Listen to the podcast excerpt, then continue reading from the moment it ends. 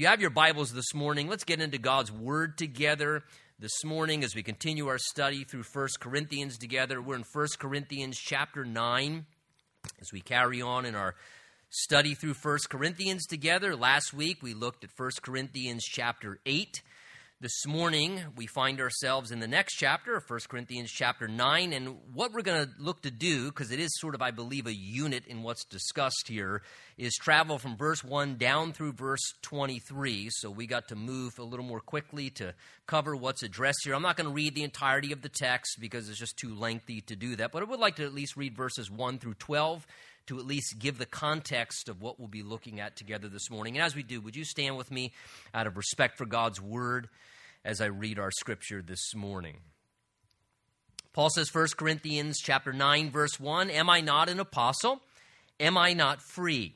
Have I not seen Jesus Christ our Lord? And are you not my work in the Lord?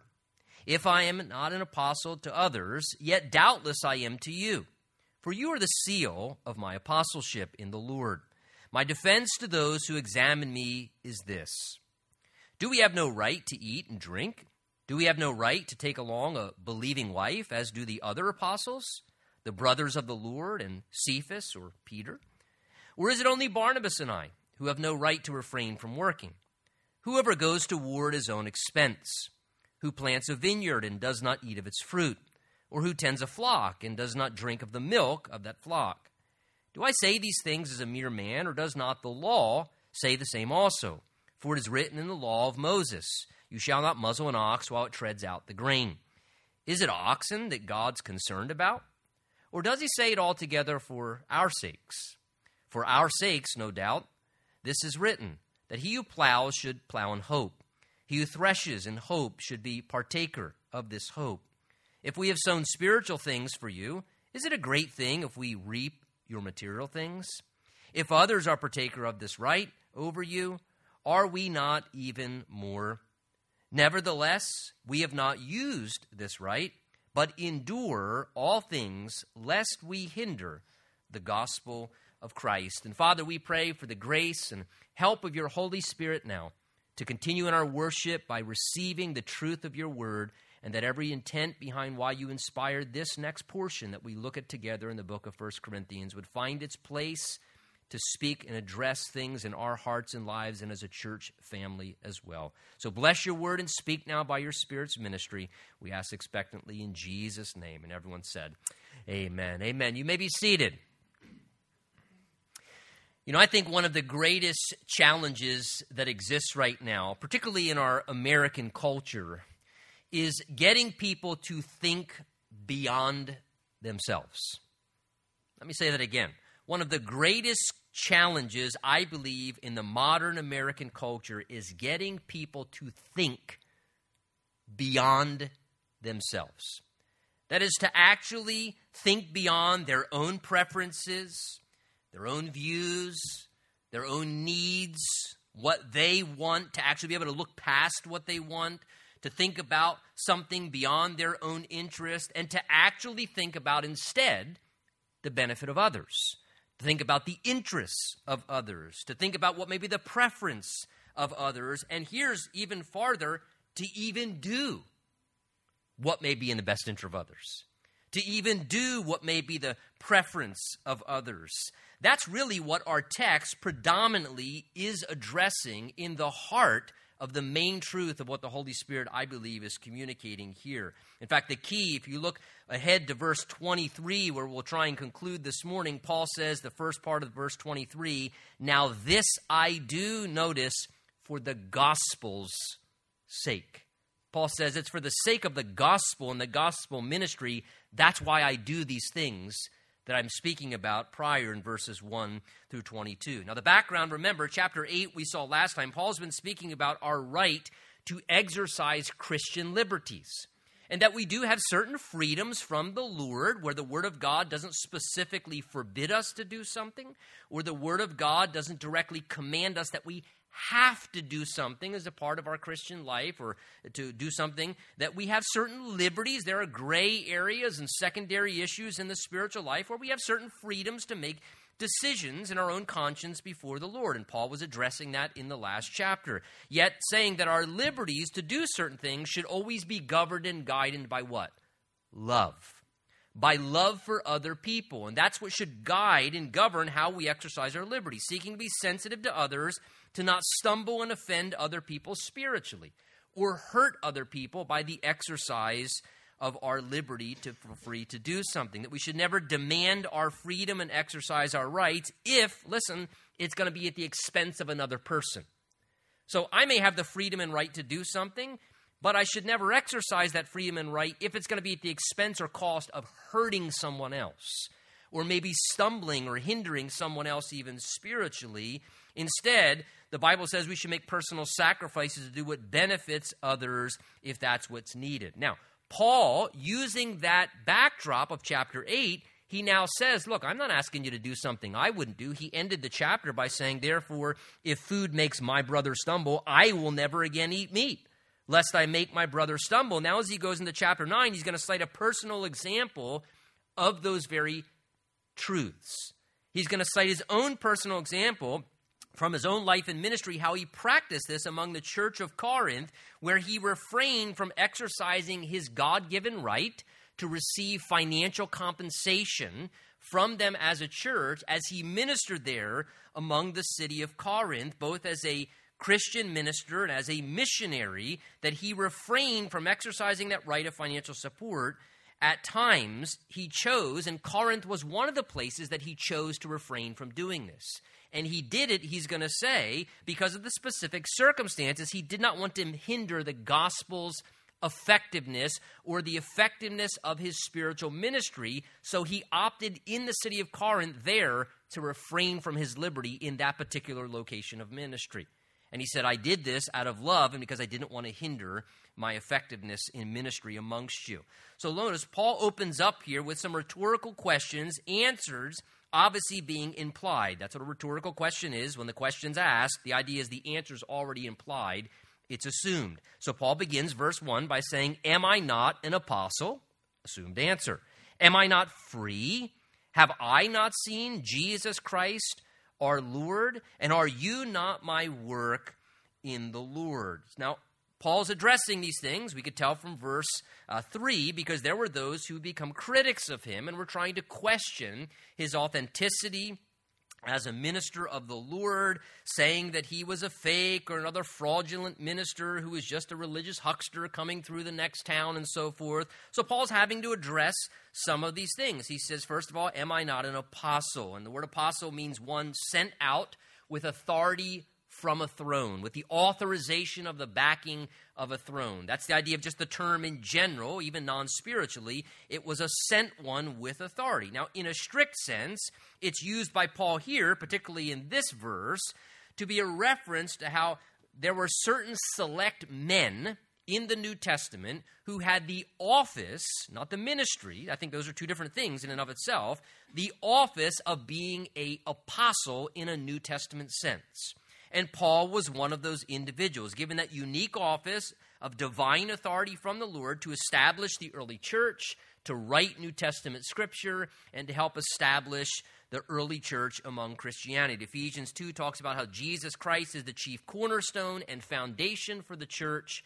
And yet it says the church, however, was built through the ministry office of those who were apostles and prophets among the early church. Now, Acts 1 tells us that part of the criteria for being an apostle, that is, one who held the office of an apostle, was two things. Acts 1 says it had to be someone who had seen and been among Jesus Christ as he was there in the flesh in his earthly ministry, which Paul would have been around during that time, as well as Peter and others. You had to have seen Jesus Christ in his earthly ministry in the flesh, and you also had to have had a personal encounter or experience with the risen Lord Jesus Christ after he had risen from the dead.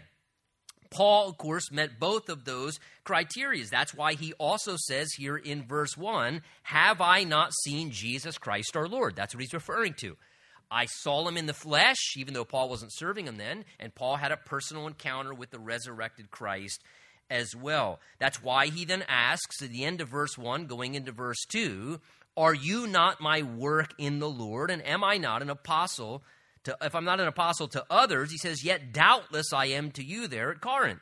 For you are the seal, the proof, the evidence of my apostleship in the Lord. Again, the church at Corinth was indeed Paul's work in the Lord. Remember, in the city of Corinth, there at that time, a church did not even exist until the Lord used the Apostle Paul to go there, present the gospel, and actually to establish the first church in Corinth. So Paul went there in faith at the Lord's directing of his life to that community. He proclaimed the gospel message of salvation. People got saved. Paul started teaching the Word of God. He started providing pastoral care to people and pastoral leadership.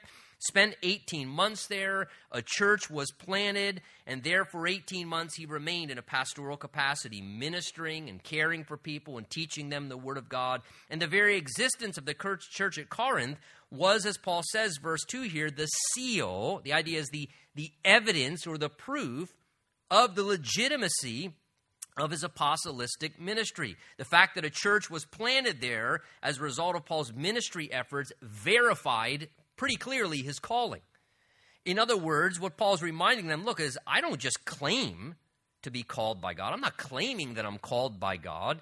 He says the reality is the fruit of my ministry, there's a church here now, is just the simple evidence that God has proved, and you, as the church, are my seal, the proof of my apostleship that truly I am fulfilling God's calling, and He has worked through my ministry to help plant a church here. Well, having established and verified the authenticity of His ministry, He now begins to address the question that He referenced as well back in verse 1, where you notice He said there, Am I not free?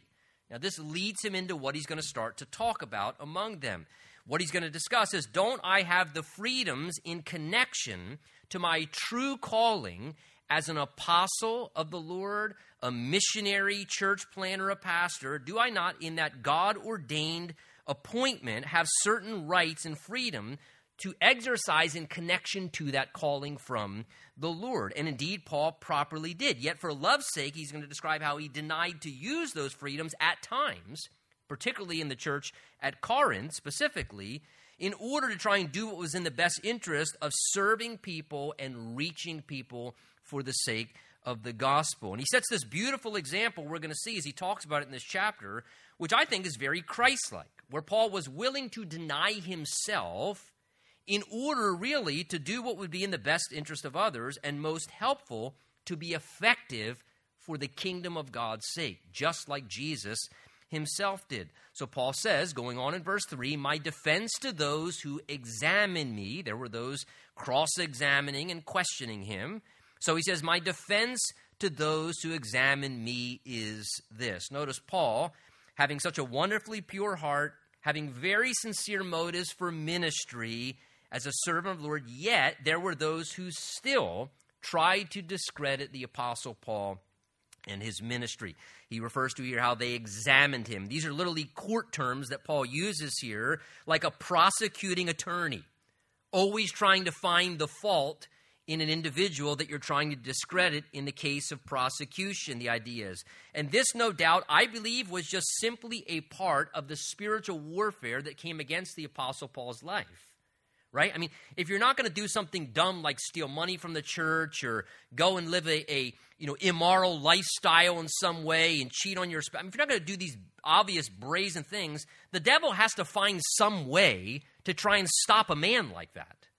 And one of the ways it came against the Apostle Paul was through the mouths of people speaking things against him, trying to criticize him, trying to question his integrity, and so forth. And Paul describes here how the devil was inspiring throughout his life on occasion people who were just troublemakers. They were just troublemakers in the church that just were looking for ways to try and hinder Paul's effectiveness. And Paul, however, had a clear and reasonable defense, he's going to say here, to even meet their untrue accusations about him. And that's what he now goes on to describe.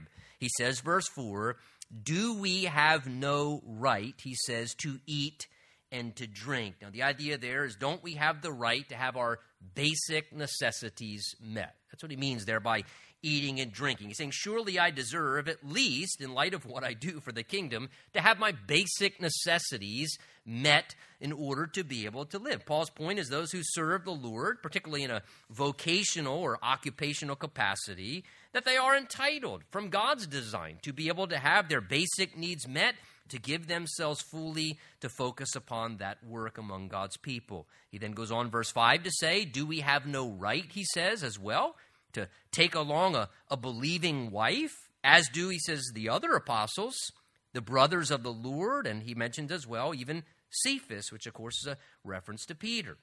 So in verse 5 here, he speaks of how it was the custom in the early church of spiritual leaders, even references Cephas, the Apostle Peter, that as they traveled around in their ministry purposes and doing different things, to take along their wife with them in their ministry functions.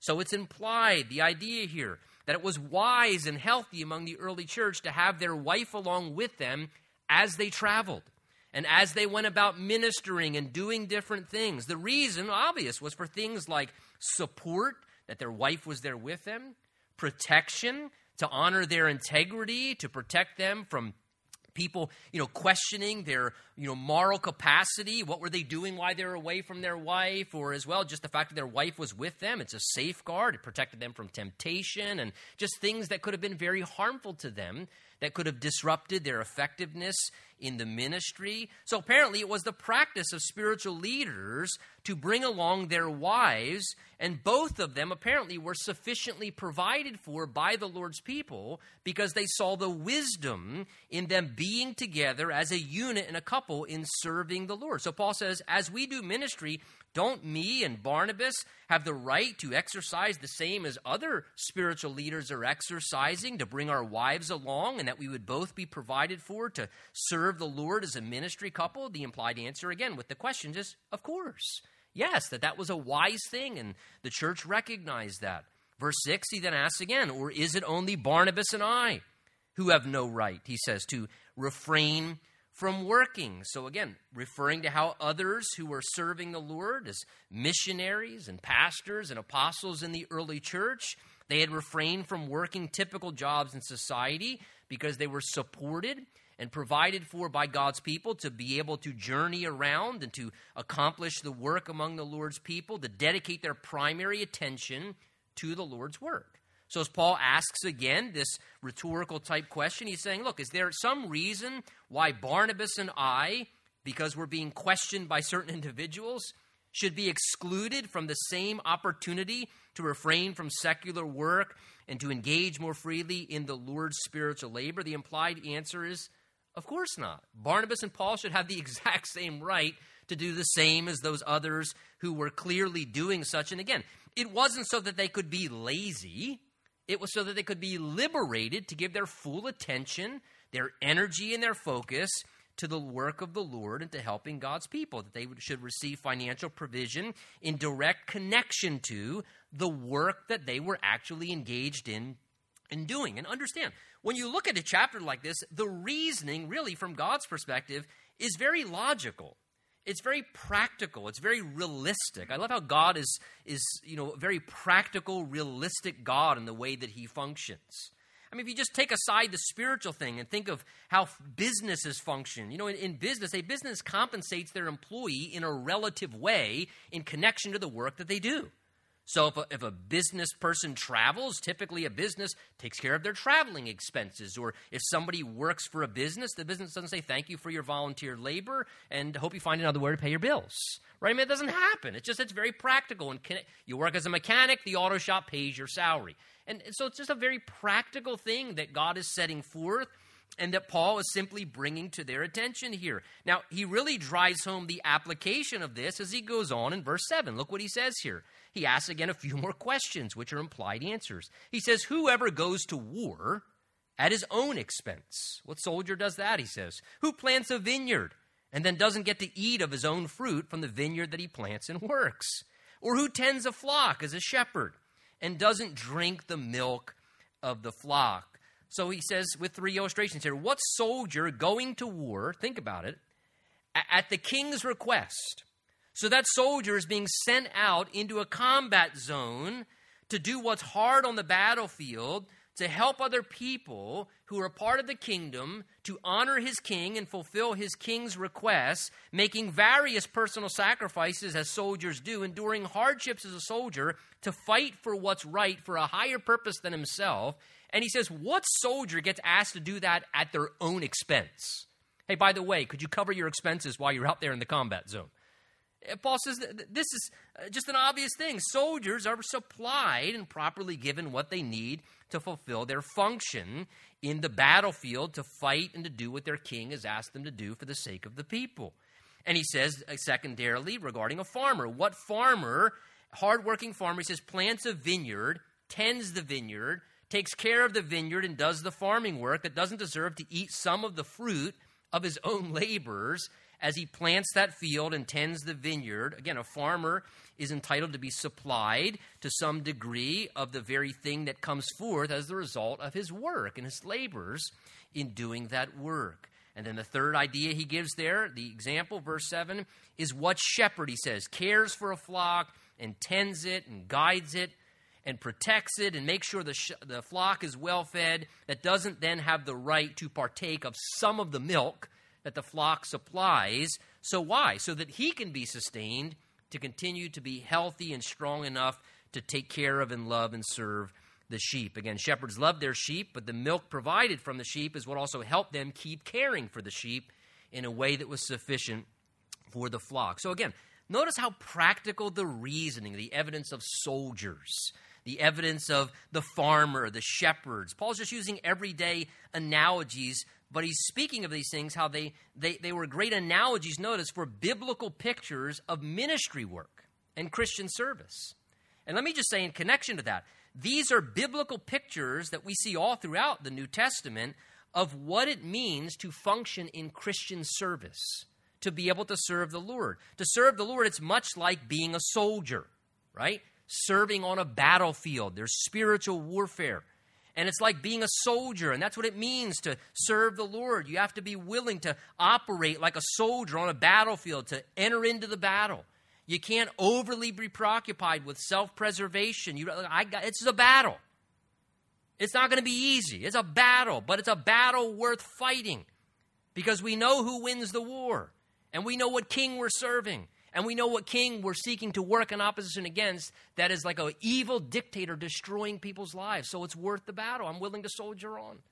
He says ministry and Christian service. It's much like being a farmer, work in a field. You got to work the field and be faithful and plow on and plow on because you're trusting to going to ultimately reap some harvest from that spiritually and eternally. And it says it's much like shepherding a flock.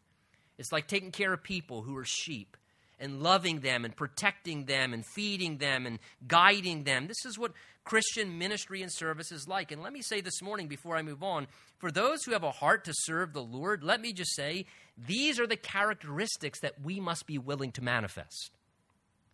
If you want to serve the Lord, verse 7 give great characteristics that God says these are the essential character qualities that I need from you if you want to serve me in my kingdom purposes. We have to be willing to be people who have commitment like soldiers. You got to have a soldier's mindset, a soldier's attitude that you're willing to soldier on in commitment. Again, think about a soldier, right? He's in a combat zone. I have tremendous respect for what people do in you know fields of combat. I mean, think about this soldier is out there making incredible personal sacrifices, and a soldier doesn't have the freedom to say, "I'm going to hide here in my foxhole because if I get out of my foxhole, I might get shot." There is a probability I could get shot. But what if a soldier said, "No, I'm afraid if I get out of my foxhole, I I might get shot like other people have gotten shot. It might happen to me." Can a soldier do that? Can't, can he? A soldier says, There's something bigger than myself here. There's a higher purpose. I can't hunker down in my foxhole. Yeah, I might get shot, but I'm a soldier. Paul tells Timothy to be a good soldier of Jesus Christ. You want to serve the Lord? It's a battle, folks. You got to be willing to be a soldier. If we want to serve the Lord, it takes that degree of commitment to do that. Like a farmer with that kind of work ethic of faithfulness and plowing on and pushing forward. Farming's not easy work. You got to be faithful. You got to you got to plow on and, and push forward. And again, because you're doing something that is looking for a harvest in the end. You know, I, I, love to see people on occasion who demonstrate tremendous faithfulness because they realize the importance of certain things. You know, let me even use a fitting example. You know, our, the Barber family in our church. Tommy Barber's dad just, just died recently. His father died. The day after his father died, they do youth ministry together with Abby and Ryan. The four of them as a couple been doing youth ministry through this whole pandemic, meeting out in his garage with teenagers who are very much at risk during a time like this. His father died. The next day, he could have canceled youth group. But you know what they decided to do? They didn't cancel youth group because they were more concerned about those kids. And they were going through a hard time. Yesterday, we were just with them as their family had their funeral. That was a Saturday. The night before the funeral, there's a lot going on the night before a funeral. They chose to have youth group again for the sake of those teenage kids because they were concerned about and loved those teenage kids, and they didn't want to not have consistency in a place for these teenage kids to go to get ministered to. To me, that's faithfulness. That's faithfulness. And I would much rather use someone else as the hero of a story than myself. But to me, that, that kind of stuff resonates with me. That's beautiful. Because that's the kind of stuff that's about love and faithfulness for Christ. It's a very, very beautiful, beautiful thing to consider. And Paul says here, look, th- this is what ministry is about, as he uses this as an example. Now, speaking of these things, he then says, verse 8, Do I say these things as a mere man, or does not the law say the same thing also? So Paul says, Am I just saying these things like from human logic or my own reasoning? Paul's going to say, I'm not saying this for my own benefit to get you to, to take care of me. He says, Look, I, I'm not saying this from human reasoning. I'm saying this because doesn't the law, and he's going to say the law of God, also say the same thing? What's Paul saying? He's saying, I'm saying these things because there's a biblical basis for them. Not because it's my own idea or the patterns of others or how I feel about something. Paul is indicating here that God's law taught these things, and that's why he believed them and lived by them in faith. And this is great to remember, folks, in all matters, but especially sensitive subjects, right? Like, like this money. Oh, money and, and money in the church or paying a minister or whatever. I mean, look, it's just awkward for me to preach this sermon. Is it for you to listen to it?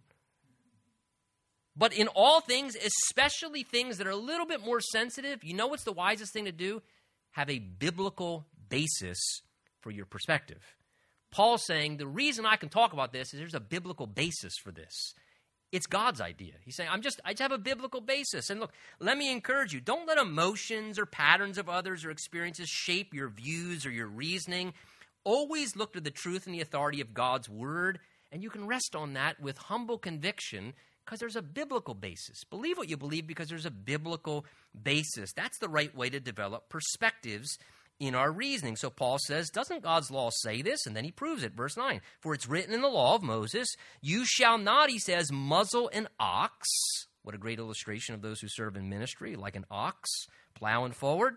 You shall not muzzle an ox while it treads out the grain. And then Paul says, Was it really ox? From Deuteronomy 25, he says, Was it really oxen that God was truly concerned about? Again, the Old Testament law commanded that when an animal, an ox, was working to help provide food for you, you were not to muzzle the ox and hinder it from being able to eat some food itself as a way of doing the work it did to benefit you. So, to properly show compassion, you were to let the animal be unmuzzled so that it needed to eat on occasion and it could be fed and strengthened so to continue to perform its work to help supply what nourished you as an individual. So, they wouldn't muzzle an ox. So, Paul says, Look, verse 9, he says, Tell me, he says, do you think it was really ox foremost that God was concerned about? Was God really concerned about this principle for the ox? Or he says, do you think he was saying it altogether for our sakes? That is, for people, that God cares about people. For our sakes, no doubt, this is written that he who plows should be able to plow in hope, and he who threshes in hope should be a partaker of this hope. So Paul's just pointing out, he's saying, well, I think God was thinking a little bit beyond just the oxes in the animal kingdoms. He was using an analogy here that you shouldn't muzzle the ox while it's doing the work that benefits you.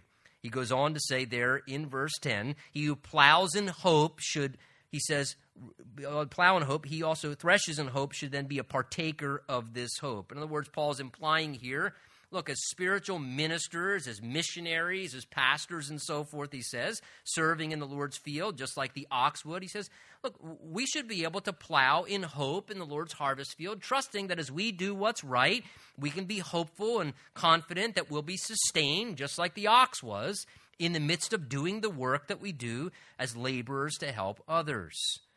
Paul then says, going on in regards to these things, verse 11, if we have sown spiritual things for you, is it then a great thing? It is an unusual or great request if we would then reap, he says, of your material things. Again, sowing and reaping has always been a principle that who put in place? God did. So he says, think it through. He says, if we faithfully invest into your lives by sowing spiritual benefit so that you flourish and become fruitful, he's saying, is it really unreasonable that we would then, to some degree, reap some mutual return in material assistance to be able to be sustained to keep investing back into your life in a spiritual way? Again, Paul saw this whole concept as just a matter of mutual love among the Christian family. That Paul exercised his love in that way. They exercised his love reciprocally towards him by caring for him as a missionary and the one who served among them. But notice, as Paul establishes all this, he then says in verse 12, if others are partakers of this right over you, are not even we. So apparently, the church at Corinth, to Paul's testament there, verse 12, apparently they had at times financially provided for other Christian ministers. But they had not provided assistance for Paul. Paul's going to say it was because he declined it. But what Paul is saying, look, is apparently you've been helping other Christian servants, is it unusual then when Barnabas and I were the primary investors into the church at Corinth that we should ever be entitled to receive some financial support? The idea was, of course, they were entitled to it. Paul's just presenting the case. He's not, you know, saying, look, there's something unusual here. It is an obvious God given right, Paul's build the case, that we would be able to receive compensation. But Paul now comes to verse 12, however, showing the pure and sincere heart he had in Christian service. Because look what Paul says. Though he's established it's his right, he says, Nevertheless, verse 12, we've not used this right from God, but endure all things lest we hinder the gospel of Christ. So, though Paul understood it was his scriptural, God given right to be able to receive compensation financially for his ministry work. And at times, we see Paul in Scripture receiving financial gifts. And at times, again, Paul wasn't a legalist. There were times when he received financial compensation to help serve the Lord. But Paul mentions here there were other times, and this was one of the occasions while serving the church of Corinth specifically, where Paul says he actually opted to refrain from receiving financial compensation as he did his ministry work in that particular city there. He did not use that right of being compensated. Paul chose, for reasons he saw best, to operate in love, no doubt, and wisdom in the situation, not to receive monetary res- uh, support from the church at Corinth there in that particular situation. Instead, he says, verse 12, instead we endured all things lest we would hinder the gospel of Christ. Paul says, instead, we just endured things. The idea there is just referring to what Paul did on occasion. Paul, at times, would be willing to endure additional personal challenge or extra burden by doing things, by finding ways as we know in the Bible, to work as a tent maker, to generate income that he or his ministry team needed from time to time so that he wouldn't become a burden. There were numerous times we see in the Word of God where Paul's pattern, when he would go into a territory, is he would work as a tent maker, and him and his team would provide for their own resources that they needed to establish a solid reputation and to bless and serve the people in that community that they would go into to plant a church at. And I think there was tremendous wisdom as well as love in what Paul was doing. That Paul wanted them to know look, we're not here to get something from you, we don't want to be a burden on you. We're here to serve you and to preach the gospel and to minister to you. So at times, this is why Paul would endure certain things. He says, verse 12, lest we would hinder the gospel of Christ. Paul's saying, look, we don't want to hinder the Lord's work. We didn't want to do something that would cause people to question our integrity or at times, you know, you know, make people be distracted by this or that. As he says at times it was just wise, we realized, to refrain from receiving financial support when the situation called for it, lest we would hinder our effectiveness in the Lord's work. And that is the heart, folks, let me tell you, of a pure hearted servant.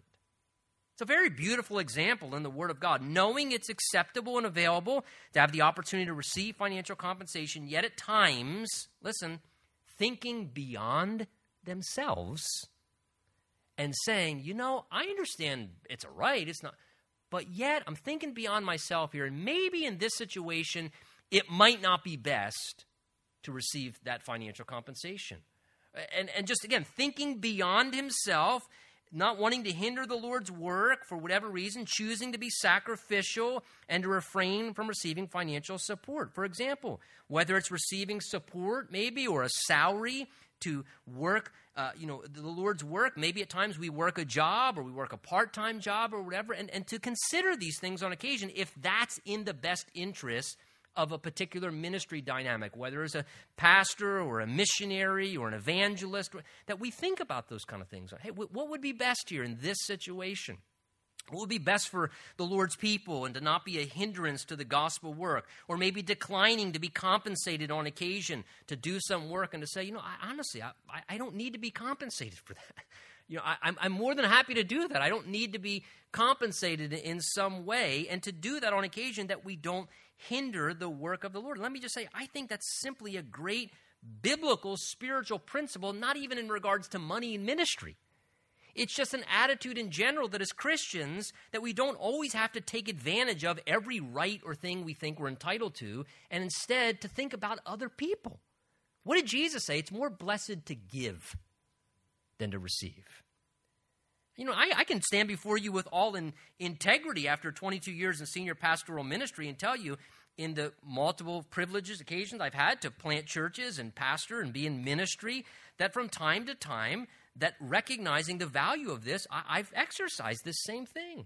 Where you first go into a community and plant a church, I worked full time for the first three years while we planted and pastored Calvary Chapel of York when we were there just because I, I, knew it was the right thing to do in that situation. Was it hard? Yeah. Were there sleepless nights? Absolutely. There were times I stood up on a Sunday morning and I had never slept Saturday night because I had a family to take care of and children to put to bed, and I wasn't going to neglect my wife and kids, and I needed to work a full time job, and, and you got to do what you got to do. But it was just the right thing to go about that in that way. And there are times, again, where over the years, in York, Pennsylvania, even since we've been pastoring here now the last seven, eight years, you know, where I've had the board offer me a raise on occasion. And prayed about it and thought about it and just felt like from time to time, you know, I just, we're okay and I, I just don't feel like it's appropriate. I think it's better to just decline the raise and decline the increase in income for what, again, it's a conviction thing and there's balance in it, but there's a time to actually think beyond ourselves from time to time and to think about what's in the best interest of others and want to care about the Lord's work. I don't want to hinder the Lord's work. And to have that mindset as a Christian, just generally, again, not just in the things Paul's saying, is a very beautiful thing. He's thinking beyond himself about the interest of others. We didn't use this right there. In Corinth, we just didn't feel it was right, but we just endured things, lest we'd hinder the gospel of Christ. Paul says, verse 13, Do you not know that those who minister the holy things, he now goes back to the Old Testament, eat the things of the temple, and those who serve at the altar partake of the offerings of the altar. So again, he's citing what? Scriptural basis from Leviticus 6 and 7 for his reasoning and his mindset to teach the people, describing how God established the worship system of the temple.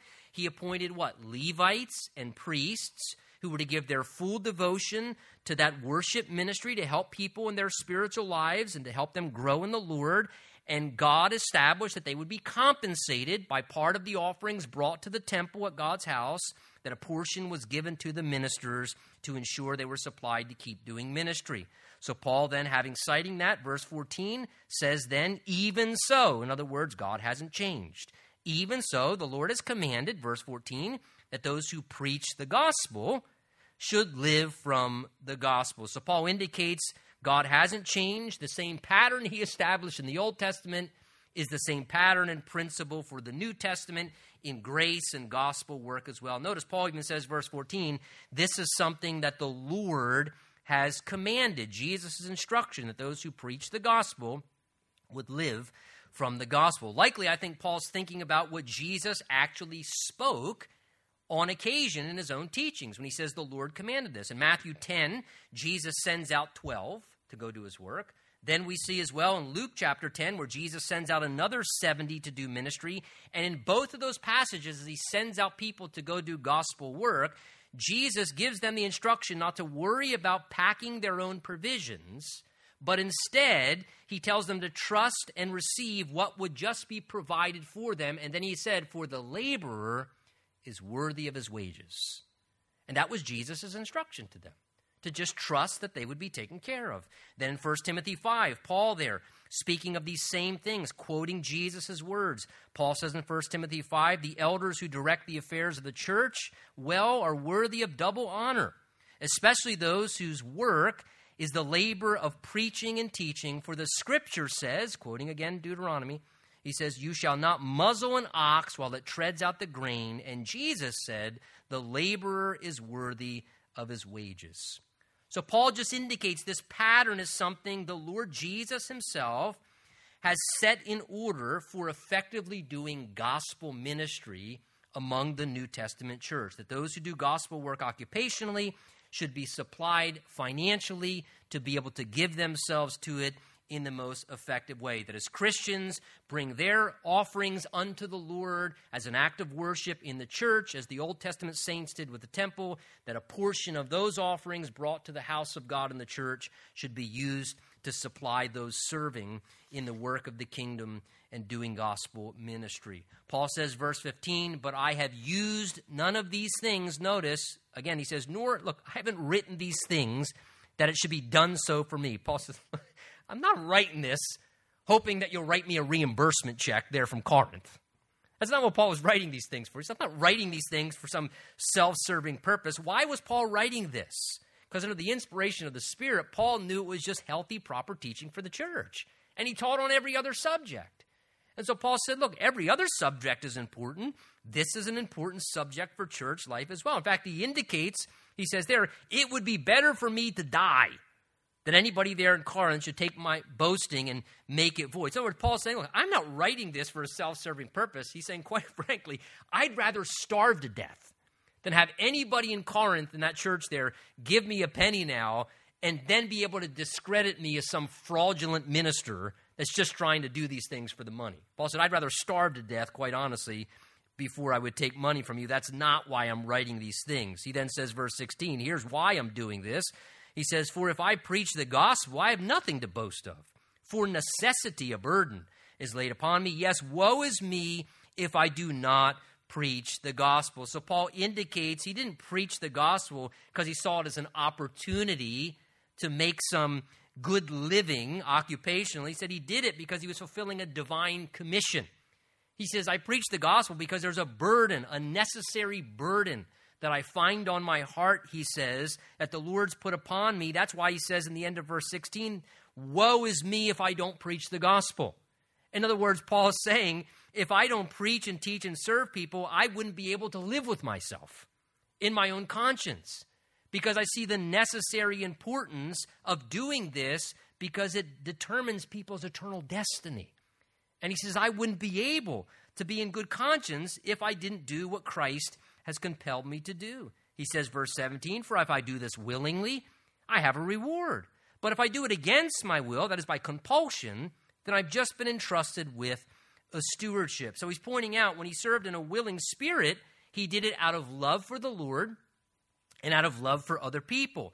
And that was something Paul says that was very rewarding to be able to do it out of love for Jesus and to want to help people. But he says, however, though that fulfills me and is rewarding, as compared to if I just felt like this was a ministry uh, stewardship or an obligation, like a duty to show up at my job to do it. He says, if that was the case and it was just part of my employment, he says, it would diminish my whole attitude.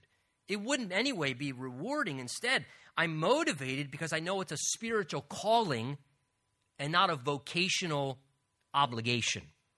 And Paul says, This is what's so rewarding in my heart. Look what he says, verse 18. What is my reward? That when I preach the gospel, I may present the gospel of Christ without charge, that I may not abuse my authority. So the most rewarding thing to Paul was to be able to serve the Lord in the way that he did with a pure conscience and to be able to conduct himself in a way whereby Paul had established a lifestyle where he was able to free himself in a way where he didn't need to always be compensated all the time, but could just find enjoyment presenting the gospel and doing it free of charge in an unburdened, unhindered way that he could give, give forth of himself to bless and benefit people, and that he could never truly be accused of kind of peddling the word of God and using spiritual things or ministry to enrich himself in some way financially. Because Paul knew what? That's what other people did.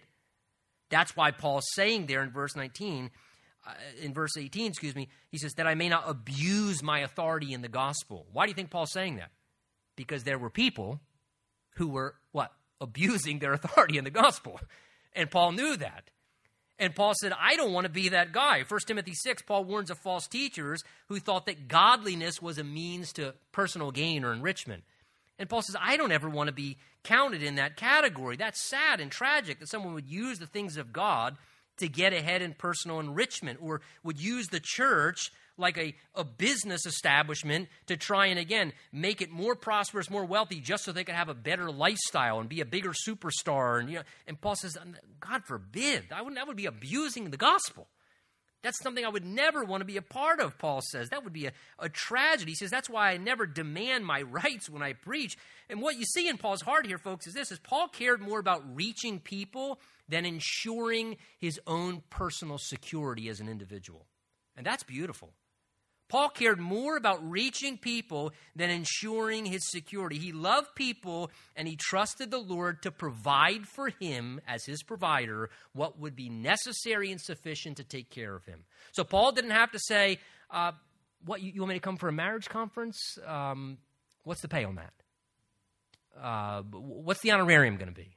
Paul didn't have to say, when he left one church plant to go to a new community plant, a new church, look, I'm willing to do that, but before I come, could we negotiate what's going to be the pay scale when I get there? Paul didn't have to do that because Paul knew he was following a divine calling, and if he followed a divine calling, that the Lord, his provider, would sufficiently provide for him what he needed as he just did what was right in a pure hearted attitude.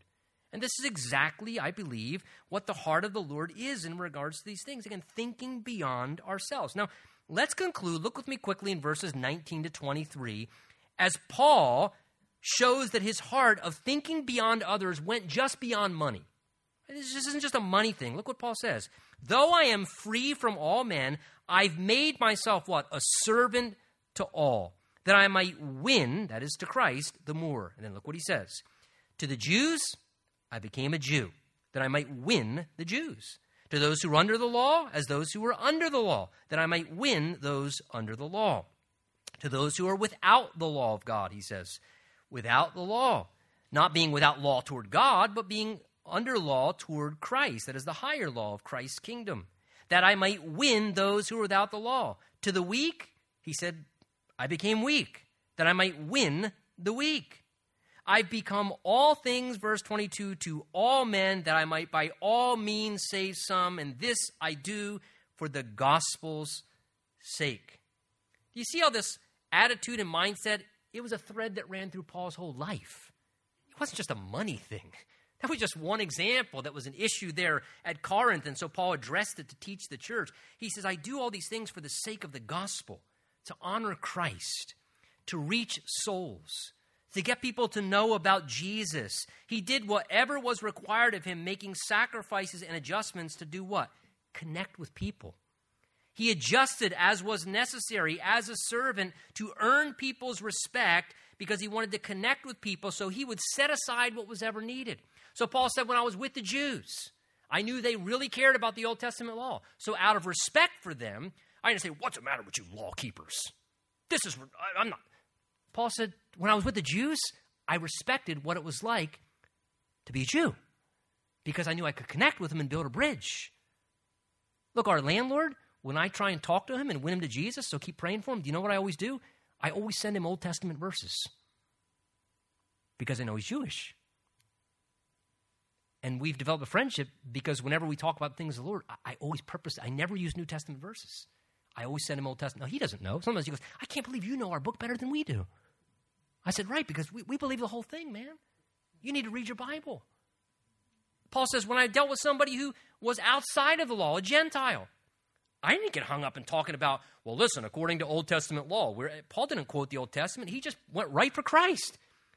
Paul says, I just paid attention when I was with weak people, people who were poor or struggling.